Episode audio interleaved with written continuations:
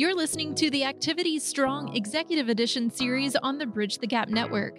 The live webinar series aims to promote, engage, and empower wellness directors and senior living executives to continue the conversation surrounding health and wellness in aging adults. This series is powered by Linked Senior. Hello, everyone, and welcome to today's Activity Strong Executive Edition webinar. My name is Megan McMahon, and I am the Director of Strategic Development here at Linked Senior. For today's webinar event, we are providing one free NAB, NCAP, NCCDP, NCTRC, and NZSRDT CEU credit. To be eligible for those CEU credits, you do need to remain on the webinar for the full hour today. At the end of the webinar, I will provide the required post-webinar CEU survey evaluation link in the webinar chat room, and we'll send it by email this afternoon to you. So please be sure to check your spam folder in case it lands there. This CEU survey must be completed by midnight Eastern time this Thursday. And if you do have any questions about our CEU process, please email us at webinars at linksenior.com. CEU certificates will be issued by email before the end of the day on Friday, February, or Friday, April 15th. So today's webinar is about leveraging technology and social media to improve engagement in senior living. And our featured speaker, Tracy Taylor Roberts, president of Sodalis Senior Living, is unable to join us today. However, we have an exciting lineup of speakers that will cover her topic, and I will introduce them shortly. So as I said, I am the Director of Strategic Development here at Linked Senior. I joined the team full-time in November last year, and I am proud to be the co-producer of the Activity Strong virtual event series, alongside Charles D. DeVille who is the CEO and co-founder of Linked Senior. As many of you know, our team believes in a world where people of all ages are respected and valued, and that is why we created our Old People or Our Cool initiative in 2017. We also believe that activity and life enrichment professionals are incredible and are our industry's unsung heroes, which is why we created the Activity Strong initiative two years ago to acknowledge, educate, and empower each of you. We are excited to be working with so many forward thinking communities all across the United States and Canada. And we're looking forward to welcoming more communities on board with us in the weeks and months ahead. We are working every day as a team to enhance life in senior communities by building simple and evidence based technology solutions to bring person centered experiences to older adults and their care partners. Our technology focuses on engagement, connection, and celebration of individuality. In 2018, we did partner with the Responsive Group in Toronto and Western Oregon University to research our impact on resident engagement with funding for the Center for Aging and Brain Health Innovation. Results from that study showed that our technology increased cognitive functioning and social engagement for residents and decreased aggression and antipsychotic medication use. So here is today's agenda. I am now very happy to introduce our speakers for today's webinar event, starting with Scott Smith, National Director of Resident Programming at Five Star Senior Living, Kris Frankel, who is the Vice President of Engagement of Active Aging at the Arbor Company. And last but not least, Evan Friedkin, who leads business development at Roobrik. And I am going to hand it over to Evan now.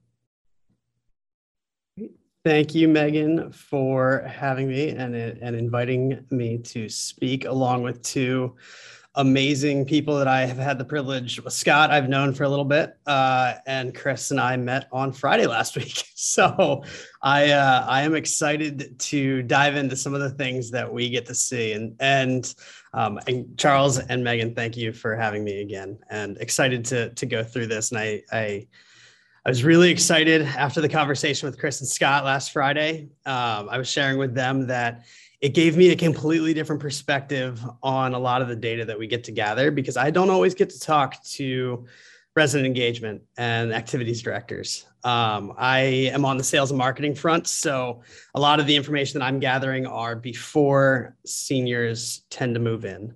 Um, and so to kick it off for, for a high level overview, what I'm to, what we're to be covering today is uh, the data that we're gathering and how that can really be applied to, to the activities uh, directors and, and really make sure that we're enhancing that customer journey. So trying to take the idea of um, that buyer's journey and continuing it through not just up until the point that they become a resident, but even after that.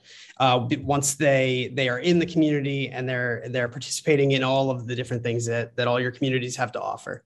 Um, and the way we're going to do it is is I'm going to do a very high level overview on kind of the way our tool works, so how we get the data that we do um, just so I can set the stage. But really, the bulk of the conversation, which I, I'm most excited to participate in, is actually just hearing uh, what Kris and Scott have to say about the trends that we're seeing.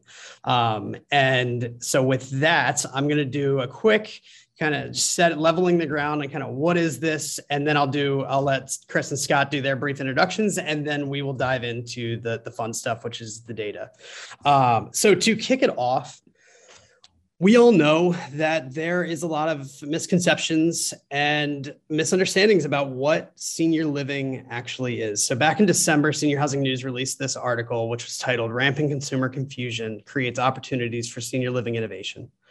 And it's something that we've all talked about. Senior living, we truly believe more people would choose senior living if they actually knew what it was. And as resident engagement folks, my understanding through conversations that I've had is how do we make those lives of the seniors who are living in the communities more meaningful and really become and maintain that level of independence? And that's what you all do day in and day out.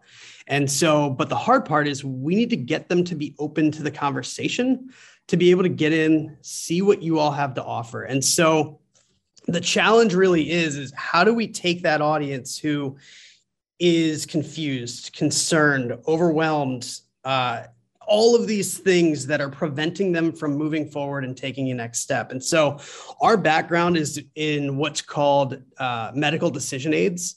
And basically, I chose the most slim, uh, not a whole lot of content slide to show you all. So, I, I really made sure it was really easy to digest. Um, but I, I just want to hit on a few areas of kind of what is decision aids. Um, basically what it is is we need to understand and this probably sounds like something you all you all do day in and day out which is understanding that this is a difficult decision. This is overwhelming. There's a lot of uncertainty. There's this unclear kind of guidance that they can go. There's a lot of different resources out there that can ultimately lead to inaction. And so the way what happens when they become so overwhelmed is oftentimes they shut down and will delay the decision which is not good. If we can get them in there we can start to help them sooner. And the way you solve it is by decision support which is we need to understand we need to we need to relate to them. We need to uh, really address and and understand what it is that they need to help move them forward. And so i'm going to share these slides but if we want to if we want to sum it up it's first we need to know what do i do what are the different options that I have available to me? Not only what are the options, but what's important. And if we can pull all those out, then we need to illuminate the path ahead, which is the phrase in medical decision aids. They need to know what's coming down the pike. And if they don't know that, that is too much of a barrier for them to, to, to overcome that. And so the way we do it is via widget that lives on providers' websites to help these folks who are curious about what senior living is to help them move down that path in a structured environment. And where I'm going with this is we've got a bunch of different quizzes and surveys and assessments that gather a lot of data. Uh, whether they've chosen to speak to a provider or not, we still get to see kind of who are they, how are they answering those questions, um, and that's actually what we're going to be covering today and getting some reactions. So that's going to be the fun stuff. Is how is the general population thinking about this topic? What's important to them? What are they looking for? And so the people that I had pulled in to provide the color and those reactions and facilitate the conversation with uh, is Kris Frankel from the Arbor Company. So, Kris, thank you for joining me. And for having me. I appreciate it. And Scott Smith from Five Star. Hello. Thanks for having us, Evan. Anytime. Well, I appreciate you both joining, and uh, and I'm excited to start diving into uh, some of this this data. And so for the for the folks on the line, it is going to be interactive. So I'm I've structured this so it's a little bit more Family Feud style uh, where you get to guess the number one chosen response to the questions that we're asking. Um, and so to tee it up, I want to just kind of set the stage on kind of what is this data? Who is it coming from? It is from 100, a little over 100 operators, um, which spans across a little over a thousand communities across the country. So it, it's all over. It is US bound. There is no uh, Mexico or Canada in there. It is all US um, and it is across 75,000 families that have completed this, this assessment. So with that, we are going to dive in to the first question. So the first question we ask uh, is, can you tell us who you're doing this for? Uh, pay no mind to the selection. This is just when I was pulling the screenshots. That's the one that was that was selected. Um, so in the chat, I, I would love to hear what you all think is the number one selected. And this this is across the full continuum, so the IL, AL, memory care, and skilled nursing. Um, so I will I will give it a give it a second for people to to make their guesses. See a lot of moms and dads. Uh, all right, so I, I, saw a bunch of mom, dad, husband. Um, Scott Smith, uh, Scott and Kris. Any you you all have seen this data. When I move on to the next slide, does myself surprise you? A little bit. Yeah. Honestly, because I mean, when I think of this question, I think a lot of people are looking for mom or dad. I don't I don't think a lot of people are looking for themselves. Well, and the, and the second piece of it, it, it tells us uh, it's a great indicator. If you're looking at 49% of people are looking for themselves, that means 49% of our prospective residents are using the internet and using a computer on their own. And uh, probably have some expectations when they move in that we have that technology available for them. So that's, that's the first indicator that comes up for me and very surprising.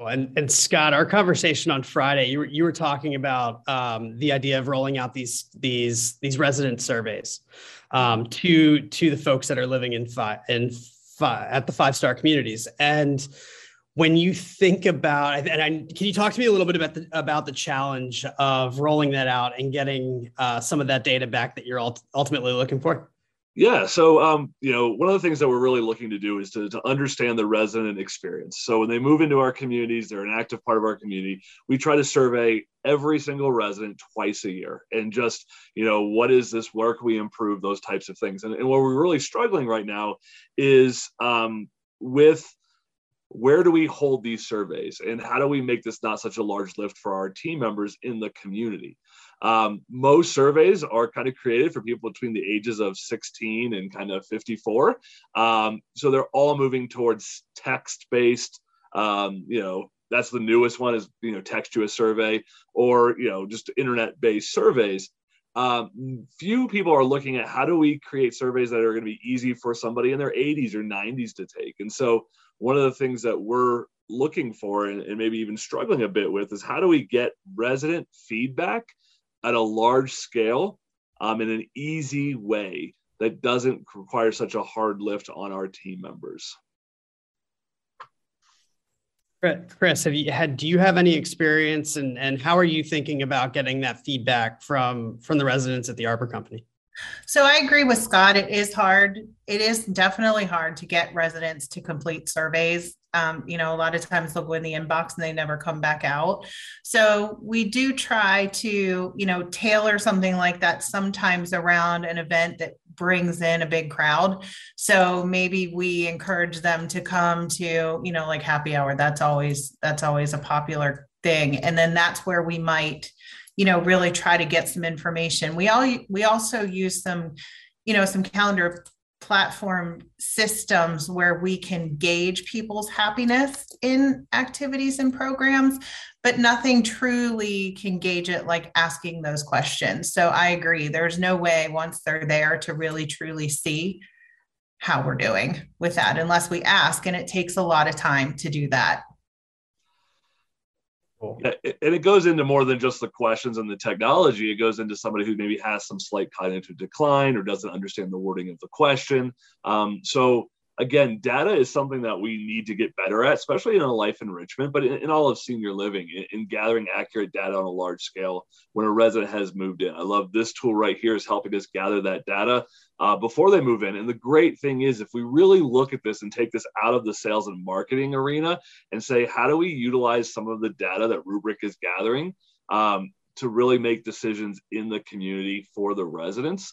Um, that's kind of something that I think there's a connection there that we haven't really seen in the past. Um, we gather so much data before moving, whether we use a tool like Roobrik or just in that sales and marketing conversation, that sales conversation, that for many of our communities just kind of goes away and we start from scratch again when we move somebody in. And so, really trying to create um, consistency and, you know, get rid of the silos as we hear all the time and say, how do we create this data flow from pre-resident, you know, or just looking to I've lived in your community for five years, that data should kind of move with that resident. And I was just going to add, and making sure that it's all inclusive. We include everybody. So all of the staff knows everything about those residents so that we can provide the best engagement and care along the way. I, I see a lot of people saying that they are surprised that so many people are looking for themselves. Um, and so the the next slide that I have is actually how does that break? And this gets to Amber's question that I saw in the chat about the cognitive decline a little bit, where what I did here was I, I broke it out as to kind of what is that breakout across the different levels of care. Um, it's not overly surprising that that that IL and IL focused community does tend to see more folks that are looking for themselves. Um, and then as you start introducing the higher levels of care, so the AL memory care, um, we do start to see that that start to decline a little bit more.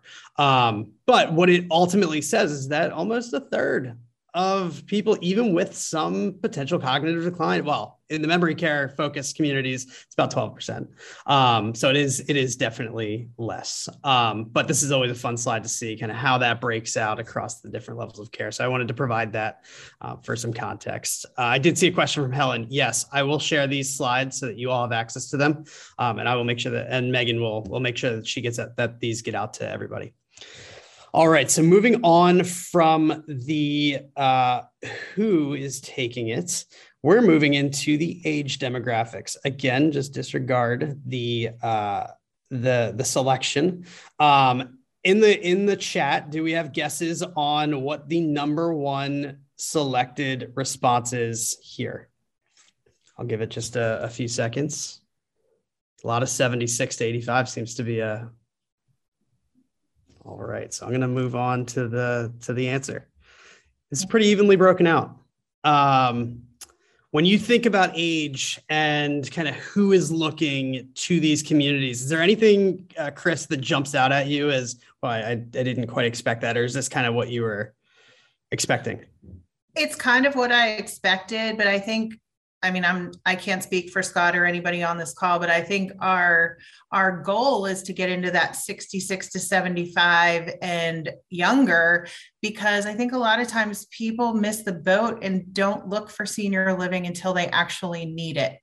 And if we could get them moved in and understand the value of socialization and the value of, you know, building those connections with people and trying new things, we would keep people younger longer and independent longer. So I think that's where we have to work toward making people understand that you know this isn't the end this is the beginning of something new you're moving in to learn so much and it's such a better thing. So you know at that age group the older age group they're coming in because they need us. And it's too bad we can't get them to move in before they need us. Yeah and the, the other thing that stands out to me on this it's a little different than you know Kris's take, which I, I 100% agree with, and I, and I think is, is super important that we we really again the, the cognitive and social benefits of moving in um, at a younger age is, is very apparent. Um, but the other thing that stands out to me is this gap. Um, and the gap I mean is you're looking at so between 55 to your highest number is kind of 95. Everyone has at least 14 percent which tells me that the age range in our senior living communities is very, very wide. And we've kind of always taken this approach that, like, hey, put on you know this kind of music for people or play these kind of games or watch this kind of show or movie. What we have is we have two or three generations of people now living in senior living and we have to we have to program accordingly. And so when we look at data and we say uh, most people's interest in music their music that they love kind of comes between the ages of 16 and 23 24 that's that kind of eight year span there we're, it's not a one size fits all anymore. It's not go ahead and put on Frank Sinatra and everyone's going to be happy. Um, you you know you're looking at an age range of 30, you know, 25 to 30 years in many senior living communities, and so you know you take your age now and add 25 or 30 years either direction. You go, do I have a lot of in, in common with people of that age? I'm, I'm 42. I don't have a ton in common with a you know a 16 or a 17 year old right now, um, or I don't have a lot in common with a 70 year old. And so this age discrepancy and the consistency across each one of these age groups tells me that our programming has to match that, and we have to offer more than just here's a one size fits all for everyone. I definitely agree. And I think that's where, sorry, I think that's where you know that parallel programming comes in where we can offer you know things to get them out you know just to encourage them to live life. Just because they live in a senior living community doesn't mean that life stops right? So i can i can join anything i want to and make it more like a resort feel. Like here it is here are all the options and i can go to the things that i want and enjoy. Because you're absolutely right the one size fits all does not fit anymore yeah, I, I, think what I again from from my perspective, it is it is very limited since I just get to see the data that gets gets spit out. I don't actually ever get to see the faces on the other end of these the uh, of these numbers. Um, and so what I really enjoyed about the conversation and just love hearing from you both is I always look at these numbers and like, oh yeah, we I know providers want to get that younger resident um, but I never actually fully grasped kind of what is so important about the age breakout until Scott, what you had just said, which is now we have two, three generations all living in the same community and there really isn't a whole lot of overlap. So it gives me a little bit of color as to what do these numbers actually mean. Um, and I'm, I'm curious from your perspective do these numbers based on what you know of the ages of the folks that live in your communities? Is this representative of of who ends up moving in? Because a lot of these people who may be younger maybe are looking for five six years down the road and maybe not don't move in. So how are you seeing that from on the resident side? Is is what i'm showing here representative of what's actually in the communities so what I would say is this I think this is really important for us as leaders in our communities to protect kind of what our level of care is. And what I mean by that is, you know, we see a lot of kind of people moving into AL that maybe it's more of a skilled nursing. There's always this balancing act between the two. And what we're seeing is there is a demand at that younger age, but when I walk in, does it feel like somewhere I want to live? Or does it feel very clinical? And so I think a lot of times communities lose that 55 to 65 or even that 66 to 75 because of the feel and, the, the aesthetics of a building sometimes or i walk in i see a lot of people in wheelchairs and walkers and you know a lot and it doesn't feel like what i'm ready for. So they turn themselves away from those types of things. And so um, it really i think that's the part of it is creating that culture in your community having really strong physical fitness and having very strong you know therapy programs that can really create an active uh, community um, and you can tell, you walk in different buildings, you kind of tell the acuity level very quickly. Um, sometimes it's parked outside the dining room, right? Like, what does that look like? Do you have a lot of wheelchairs, a lot of walkers? Um, that's a turnoff for people in that younger bracket that a lot of people are going after. Um, and that is not just AL, that's IL as well, is really saying what is independent living in our for our brand and um, really trying to, to make sure that that your communities match that. And I don't think Um, many communities are, they're struggling with this. I think a lot of people are struggling with this, and I would say for for many communities, you're seeing people moving in in that that 76 to 85, or more likely even that 86 to 95. So that 66 to 75, that 30% wheel right here, very coveted, but I think they get turned off by some of the things that they see sometimes they come into a building. I think a lot of it too is perception of oneself because I don't know about you, but when I look in the mirror, I don't see a 51 year old. I still feel like I'm 20. Yeah. So I may have a lot of those deficiencies that I'm seeing when I tour a community, but I don't think of myself that way. So that can be a turnoff too. Yeah. You know, so I think that parallel programming and offering things where anybody can come and participate. And I think that's good too, because they can also put themselves where they feel comfortable. Yeah. And I think long term, what we're going to probably end up seeing in senior living is a little more niche. Like it's not going to be the one size fits all. It's going to be you're not going to have three, four hundred people. It's going to be very, very kind of segmented on what are your interests. Like as we have all of these kind of different options, we all have different interests. You can see senior living following that path long term, where I'm not going for everybody i'm targeting a very specific group. So thinking of like hey i'm in a in a market where it'd be really great to have a senior living that was just really focused on people who were into meditation and yoga and that kind of holistic like that could be its own senior living.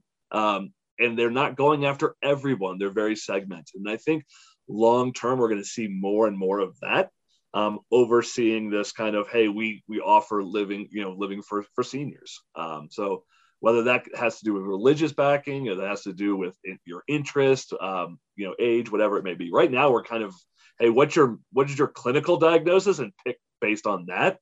I don't think that's going to be the answer long term. All right, moving on to the next question. So everybody gear up to make your predictions. The next question is let's talk about why they think it might be time to consider a move to a senior living community. So they are telling us their number one indication or why they are actually now making this decision. So I'll give it a fit. I'll give it a few minutes for or a few seconds for people to read through the potential options and put in their guesses as to why most people are looking. See some safety, downsizing, loneliness and isolation. I see in there. Change. Oh, it's pretty. It's pretty split. It's, everybody's all over the place. All right, so I am getting ready to move on to the answer. Y'all right. It's it's pretty split, but there are a few people that there are there are a few responses that do jump ahead pretty significantly, and that's uh, just curious about their options and concerned about care needs. And what we have here is we broke it out for the people who are looking for themselves versus looking for someone else. And so someone else includes the people looking for their for their spouse or uh, or their parents or grandparents or some or other people that might be involved. Um, and so I'm gonna throw I'm gonna throw it to you, you Scott. When you look at this, and I, have heard you talk about it a little bit.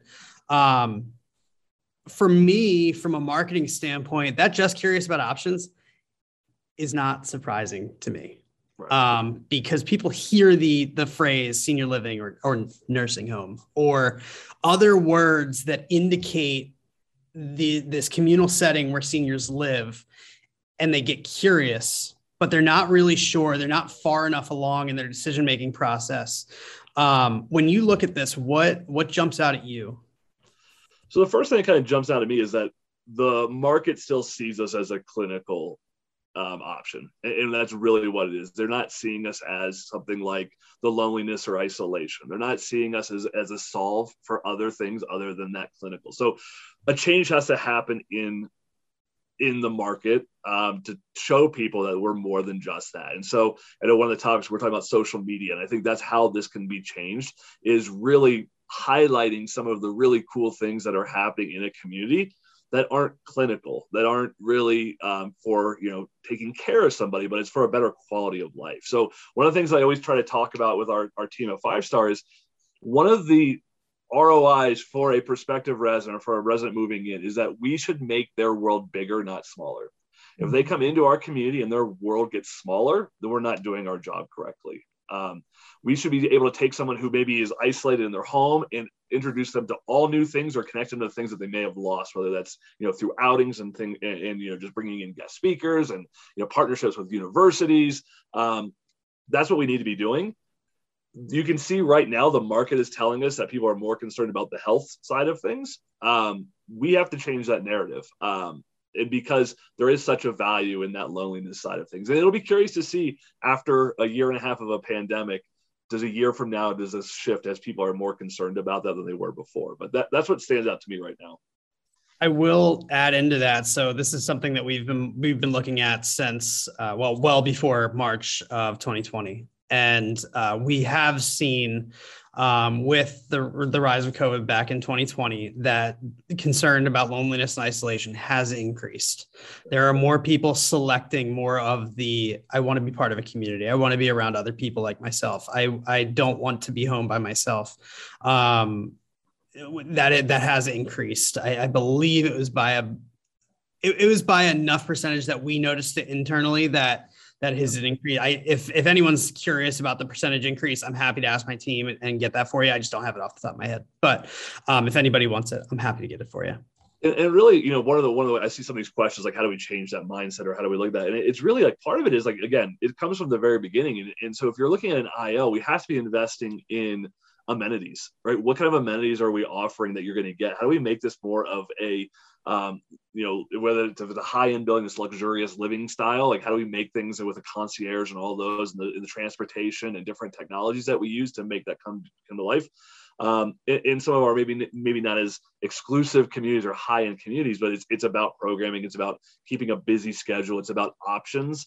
Um, the one thing that we've really struggled with in senior living is that we're still under that mindset of a generation that had three channels to choose from. And we're seeing that that's not the generation that's coming in. They have higher expectations and are used to choice. And so um, we have to build that into our culture. We have to build that into how a building is designed, how we program, all of those things. I would just like to add I think the thing that sticks out to me a little bit is the worried about loneliness and isolation and self scored less than others. Because I think one thing we learned during the pandemic was residents are a lot more resilient than we thought they were. Like they are now using technology. They now know how to do a lot of things that we didn't think they'd be able to do. And that was a big struggle, right? Like, how are we going to get the older, older residents to get up and get you know, integrated with the younger, older residents. And now that that happened, they are more resilient. And, you know, I think that they're a little more open to finding their own form of entertainment and not looking at us to entertain them. Like they know how to, to, you know, residents are now doing artwork in their apartments. Maybe they're accessing YouTube more and taught themselves how to paint. So I think they've become, I think we got in that role a little bit of, ooh, we have to entertain everyone and make sure that we're keeping them busy all day long. But that's not really what engagement is. We're engaging them in their lives to find things that they're enjoying and then pursue that on their own. So I think maybe sometimes we all think they feel a little more isolated than they do and that they are a little more resilient than we give them credit for. Yeah, and, I, and I, you're 100% right. I think that's, that's, a great observation on these numbers um, as well. And I look at it and I say, you know, that's why re- one of the things I'm really trying to to push. I think the industry needs to look at is is how do we create more resident led programming. So operationally, it's not going to be possible for us to add uh, a lot of new staff to create, you know, three or four programs at the same time and, and go from five programs a day to 20 different options you have to utilize the skill set of the residents that are living in the community. And so, you know, when we start to look at those types of things, it's saying, how do we get the, you know, take that information and that knowledge and that passion that our residents have, and then how do we help them kind of create uh, programming that they're going to be able to run, lead, and enjoy. We see it happening. You'll see bridge clubs and, and mahjong clubs, and you know, you know, a lot of different clubs coming. We need to continue to, to, expand on that and give them the resources to do that because we don't have the bandwidth um, to create, you know, 15, 20 programs a day, but it ultimately is where we need to go. So it's really changing the mindset us and, and asking more of the resident and, and really leaning on those residents that have that skill set to um, lead in the building. And, and that's where they're going to find their purpose. And, and that's the other thing that we're really struggling with is purpose. All right, moving on to the next question. So what we did here, this this came out of a conversation that Kris and Scott and I had on Friday, which was I wanted to kind of pull out a subset of what I had just showed you and only show you the folks who told us in the beginning who they were doing this assessment for. Um, if you remember, we asked the question, who are you doing this assessment for? They can select myself, mom, dad, others. Um, and so I really wanted to look at people that were looking for a spouse because one of the things that I've heard from sales directors and, and marketing, which is when I hear that somebody is looking to move with a spouse, uh, there there are some things that are are predictable, and so I wanted to see how did their reasons for for making a change differ potentially um, from the general population, and so the outcome of this one is obviously still care, curious about their options. We're never going to get rid of that. There's a lot of curiosity. Um, but it care needs again was still very high. So one of the things that that a, conversation I was having with a client was um, I had pulled this for their specific community. Now, now they are very AL memory care focused, and I I pulled this same report and hundred percent selected care needs and concerned about safety. And so my theory here was if somebody's looking with a spouse or a partner that they are that one of the one of them is not doing so great. Um, and so this this does kind of address it a little bit. Um, but I'm curious to hear hear thoughts from from Kris uh, when you look at this. Is this surprising or is this kind of what you had expected? That's what I would expect. Um, you know, they're definitely looking for care needs, but again, I think it goes back to this is where we might be able to make a shift because if the caregiver is planning to move in with a loved one that needs more care needs, then they can build their their lifestyle up as they move in. So they're going to help themselves be more independent. They're going to allow their loved one to be cared for as they need. And it's actually a win win for everyone. They get to come in and experience it. They're not feeling lonely or isolated because as a caregiver, you become very lonely and isolated and um, you know it just it works well it helps people see that their loved one gets what they need and they get what they need and then the loved one will probably get a little better because the caregiver isn't the only person they're exposed to. Yeah do you have anything to add on that before i i move on yeah, no, I mean, I, actually, the, the downsizing one it, that kind of stands out a little bit too, which is, I mean, I think that that really works well for what we're trying to say, which is, you know, stress-free living, right? That's one of the values that we can add to you um, as a, as you know, from a provider side is going, hey, we're going to help take care of the stress that you have right now, trying to care for a home, um, and, and those probably go hand in hand, right? If, if you know the care needs go up, right? It's it's more important to downsize because you can't take care of the home you're in. But again, one of the things that people struggle with is I, I really try to get rid of all i have all of this i'm going to move into this small 250 300 400 square foot apartment right? And, and so um, you know it's really a, a, good thing to be able to talk about that in your communities. You're not going down to a 400 square foot apartment. You now have a 60 100000 square foot place that is yours right? That you have access to. And that's you know another piece of this that you know not really on this slide but just as a we have to get better at that is creating environments that our residents want to be in not that just look aesthetic, aesthetically pleasing but really create places that you do that that third space living option right? Like how starbucks has become a place that people will just work out of and hang out of. Like how do we create more of those type of places in our communities that get residents out of their room that make it feel like i'm not in this small apartment i'm actually in this this large living space? Do you have something to add I was just listening, looking at Jill's Jill's response and maintain affordability. I think that that's really true. I think that goes along with with a lot of people's decisions.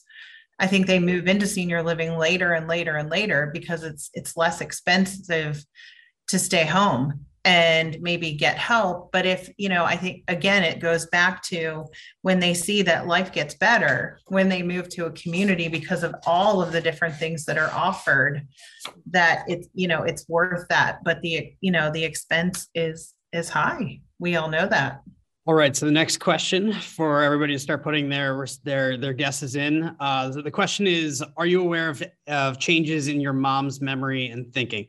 Keep in mind that this is showing your moms, but this is also asking the people who were looking for themselves. So there are people who said, "Hey, it would." Basically, the question would say, "Are you aware? Are you aware of changes in your memory and thinking?" So there is that factored in as well. So go ahead and put in your guesses. See a lot of yeses. Small change. Yep. I see. See a lot of yes.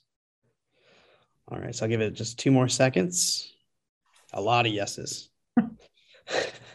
All right. So here's here's the breakout. Um, the number one selected is none that I'm aware of. Um, which I, am not overly when I look at this, I'm not overly surprised because you remember 49% of the people who completed this uh, assessment were people looking for themselves.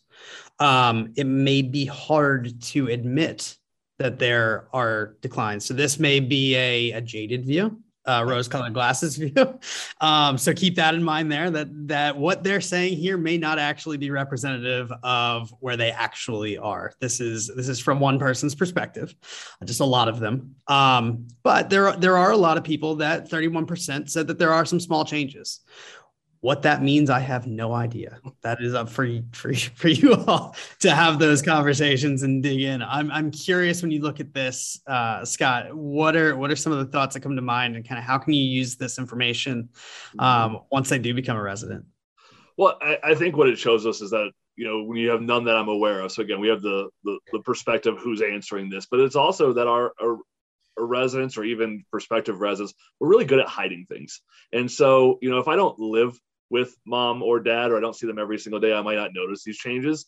Um, these changes are probably happening in a much higher percentage than what we're seeing on this chart. And they've created ways to overcome that, or they start to, they know it's happening, they don't want to admit it, and they start to socially isolate. And so we see it inside a community as much as we see it outside. As somebody moves in, they actually are having cognitive decline, and we see a drop in attendance and or participation in programming because they are embarrassed by the change that's happening. So, um, looking at these numbers, um, it doesn't surprise me because of one, who the audience is, but two, because I think um, people are good at hiding their symptoms.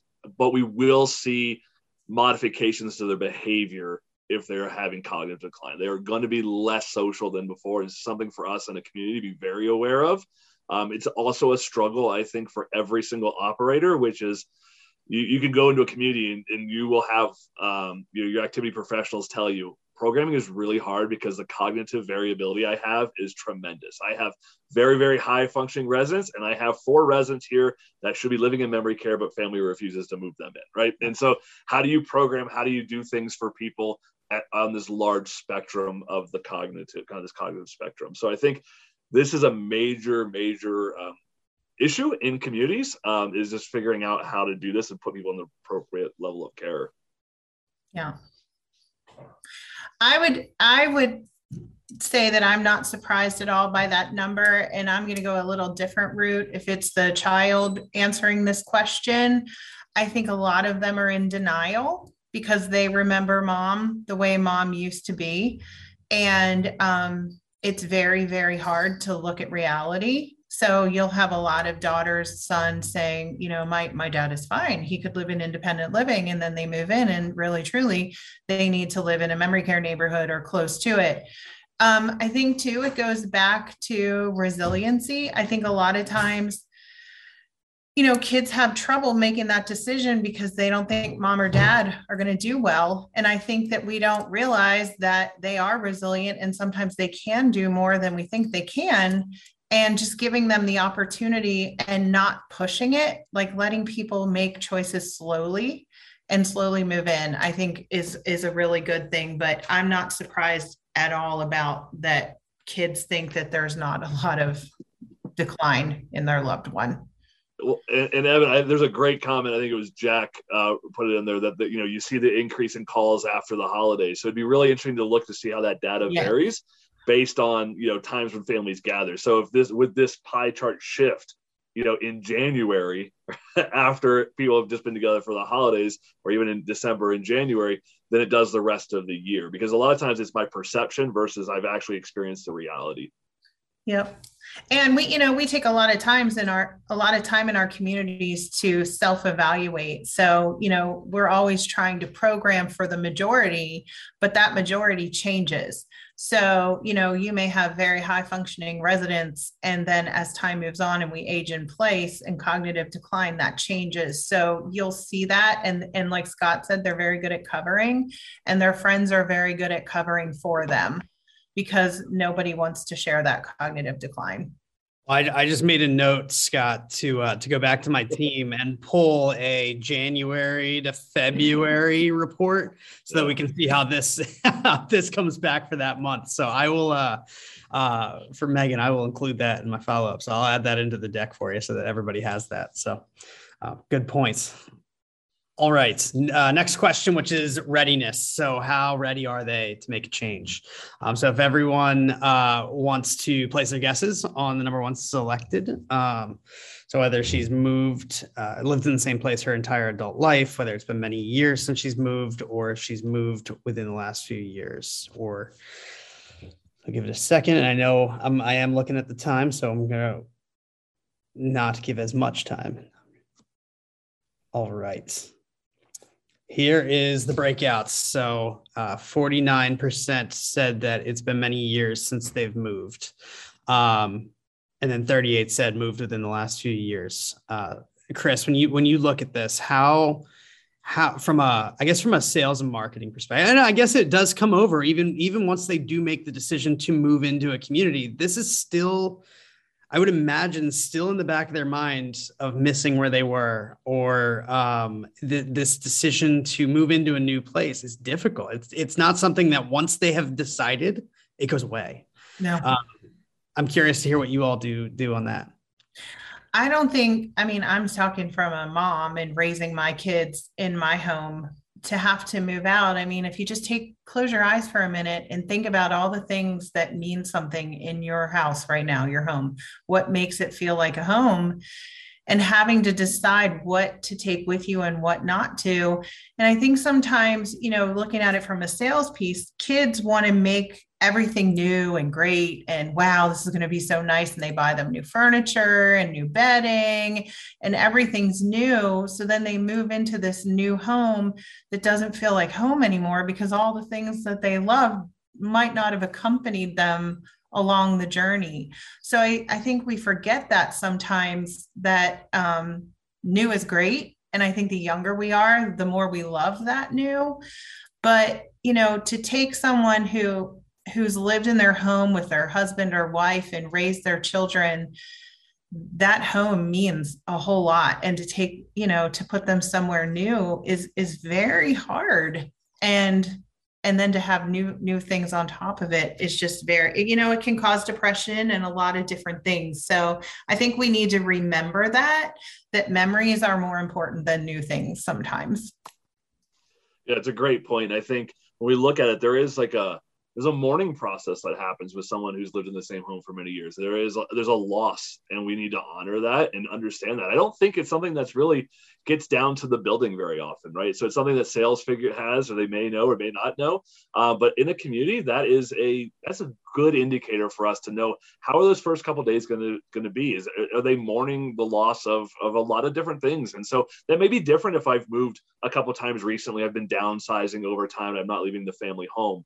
Um, so that's that's the other piece. And the, and the second piece to me is for those let's just say 50% have not have not moved in a long time what is our process then for moving a new resident in? Have we created a process to make them feel at you know feel comfortable? Um, think about i'm a military brat so i went to a new high school a new school every year or two. Like there was nothing worse than the very first day of school when you're a new student going where am i going to sit for lunch? And mm-hmm. our, our new residents experience that at an age that they, you know, at a very like an advanced age. So it's it's a very could be a traumatic thing. And so have we put things in place in our communities to ensure that they don't they don't struggle with that? Um, and so looking at 50% of our residents moving in haven't moved for a long, long time. This is going to be, uh, it's, we want to build up excitement and make it fun and all those things. At the same time, we have to understand that they're coming, they are, they're experiencing some form of loss or trauma. So it's a great indicator for us that we probably don't know currently. It kind of takes you back to your first day of college yeah. when you know you move into the dorm and you don't know anyone and thank god there's an ra who can kind of show you the ropes and show you around. So you know those resident ambassadors are so important to help them you know invite them to things and encourage them to participate sit with them at dinner. Right next one. Uh, this is probably something that you all never get to deal with which is families potentially disagreeing on this topic um, so I thought this would be a fun one to talk about uh, because I would imagine even after they move in that there are still probably some voices around the outskirts uh, that may have disagreed. Um, and so we had asked uh, the, in the question um, basically if there's any other family members helping with the decision. So uh, I see some guesses already, and I haven't even asked for it. So we are good. We all are getting the drill. Um, I see some yes, having a hard time. No, see a lot of no's. All right, so I'm gonna, I'm gonna show the responses. Uh, 38% said that they are handling the decision on their own, while 41% said that everybody is on the same page, and luckily only 10% are having a hard time agreeing. Um, when I saw that, I was actually surprised that it was only 10%. Um, but again, you all are on the front lines, so it seems like what you all had guessed were were, were spot on. Um, I Scott, when you look at this, kind of what what are some things we this probably doesn't need a whole lot of talking since we're all kind of on the same page but i'm curious kind of initial thoughts on this. Yeah i mean i think it's not surprising. I mean maybe that hard time. That, that number probably changes as the level of care increases. Um, and so that, or, you know, as, you know, money gets a little bit tighter as they've been there a little bit longer, I think that number is going to always be fluctuating. At a starting point, we might all agree that yes, we want to move mom in somewhere. But then when we start to get into costs and paying for it and selling a home and all of those, I think that number probably increases. Uh, you're catching this number at a very early stage in the process. So as the process goes on, you may see that number increase. But um, ultimately, I think what we see most of the time is you have kind of that ally in the family. Um, they're the ones that are the most involved, that they're visiting the most, and that's the one we communicate. Um, and that there might be some peripheral things, but it, you know, it's usually we we we find that one primary person that we're communicating with. Yeah, I agree. Yeah. All right, we'll move on to the next one. Uh, this was this was a, a fun one that I I took back to my team after our conversation on Friday because you all gave a slightly different perceptibleness than I had ever really thought of. Um, whether or not she has any trouble walking uh, or just the mobility. Um, and so I see some guesses coming in. Sometimes, sometimes I see a lot of yes and sometimes. Um, the breakout is 40, 43% said that there's no trouble. There's 30% said that there's some trouble. Um, 23 said that they're, they are a fall risk. Um, and Scott, you gave a, and I think I think both of you actually unanimously came to this con- this conclusion. Um, and and it comes back to there's all this data that's gathered in the sales process that's that's living in the CRM, but sometimes doesn't make it over with the resident when they move in. And this was one that jumped out because I had never thought of it because I, I don't think about this the way you all do. Um, but what can this data ultimately do to make that first day and ongoing life at a, one of your communities yeah. easier, more engaged? Um, I mean, can you just share what you what you had thought of as soon as you saw this? Yeah. So the first thing that came to mind is this living in the sales world, but you know, are we using this data to, to help them select a room? Um, you know, if you're going to have trouble with walking and we put you on the fifth floor in the upper wing corner and all programming and dining is everything happening on the first floor, we've really just created an obstacle for you to, to engage in the community. So really looking at this going, going, where is the, where is the primary life of your community? And are people who struggle with walking li- living near that? Um, now we don't want to make it so easy from all the time, but we can know that I don't want to take a 15 minute walk to come to a program that lasts 30 minutes and then walk all the way back to my room and then have to come back an hour later. Uh, we really want to make that as easy as possible for people. So, really looking at room decisions and where someone's living based on this. And then long term, really going, can we do that based on interests? So, looking at going, can we not just always base everything on the physical part of the building, but saying, I know you would really get along with these three people. And I think if you live nearby, that's going to really improve your quality of life because you're going to interact mostly with your neighbors um, and so not not always the view out the window and all of those things but really going how would your quality of life increase based on where we where your room is. And so I, I would love to have this data go further than just the move-in process, but actually the room selection process. I agree. And I think, um, you know, to go along with that, another thing, you know, where your rooms are, a lot of residents base what they participate in on where the bathroom is located and you know if it's far from where they're engaging a lot of times they won't come because it's too far of a walk they're afraid of falling. And we saw an uptick in participation during hallway activities during covid because people could come outside their door and participate and still be close to a bathroom. So you know i agree with scott you know strategically placing people near people that they think that they would get along with but you know really looking at the building itself and where bathrooms are placed and where we're we're engaging as well i think is really important. Now we get to the to the to the fun stuff. They're going to be telling us what their most uh what activities that they they enjoy. I'm if we want to guess we can um but as you can probably imagine it is pretty evenly broken out. Um this the way I kind of look at this from kind of how it would be helpful for you all uh, from the resident engagement side is knowing their interests uh, once they have agreed to move in. Um, and uh, so, Scott, Kris, um, takes on kind of what you could do with this, not necessarily the breakout of it, but um, what you could do with this information and and um, how you can make kind of that the first week or so really impactful for residents. I think this is good information, but if it's if it's completed by the loved one, this might be about mom 20 years ago when I knew mom. So I think it's great as a starting point, but I also think that it's really very important for the engagement team or you know to meet with this person and find out who this person is now so that we can really tailor their experience to be very individualized and who they are today uh, cool. yeah again it, we're shifting. This generation that's that's looking at senior living now has always had choice. And so we're going to have to have more and more things available to them. And it's not going to be about getting a group of 20 to 30 together. It's going to be around finding three to five seven people who have very similar interests and creating on ramps to connections for them. Um, it, it's you know the question that i want to ask when a resident moves in like I, I would love to replace uh, all of the resident satisfaction surveys with just one question, and it's Do you have a close friend living in this community?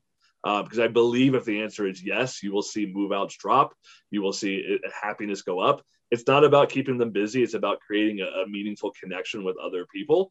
And if they have that, then we've been successful. If we haven't, um, then we're struggling and we need to figure it out. But understanding who they are will help us bring those two people together or that three or four people together because they've lo- some of them have lost us that skill of how do I make a new friend. Um, and so the more information we have about who a person is and what what they're passionate about, the easier it is for us to build connections for people, which will ultimately lead to people being happier and less load on us. If you have good friends and you're hanging out and you're playing cards together, you don't rely on the team at the community to do to provide all entertainment for you.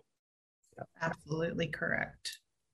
I know we are we are coming up on time. The last thing I want to share, I do not have it in this slide. We do ask at the end of our all of our assessments what option do you think makes the most sense for either you or your family member who you're looking for? The three options that they are given is uh, at home with help from a home care agency, at home with with help from family or friends, or a senior living community. 75% of the respondents say a senior living community is what they actually believe makes the most sense. Um, so a vast majority of the people who are going through this truly believe that what you all offer is the right fit. Um, so I, I, did want to leave everybody with that, and uh, I will end it there um, and hand it back to Megan. Thank you so much, Evan. If you could just unshare, I'll, I'll just pop up a couple slides here. Kris, Scott, Evan, thank you so much for your time today. I know that we don't have time for questions, but I am happy to put up some contact information for folks here. So any questions about today's presentation, you can reach Evan and Charles here through the email. And as we said, we will send out a PDF of today's presentation deck so everyone can download that great data.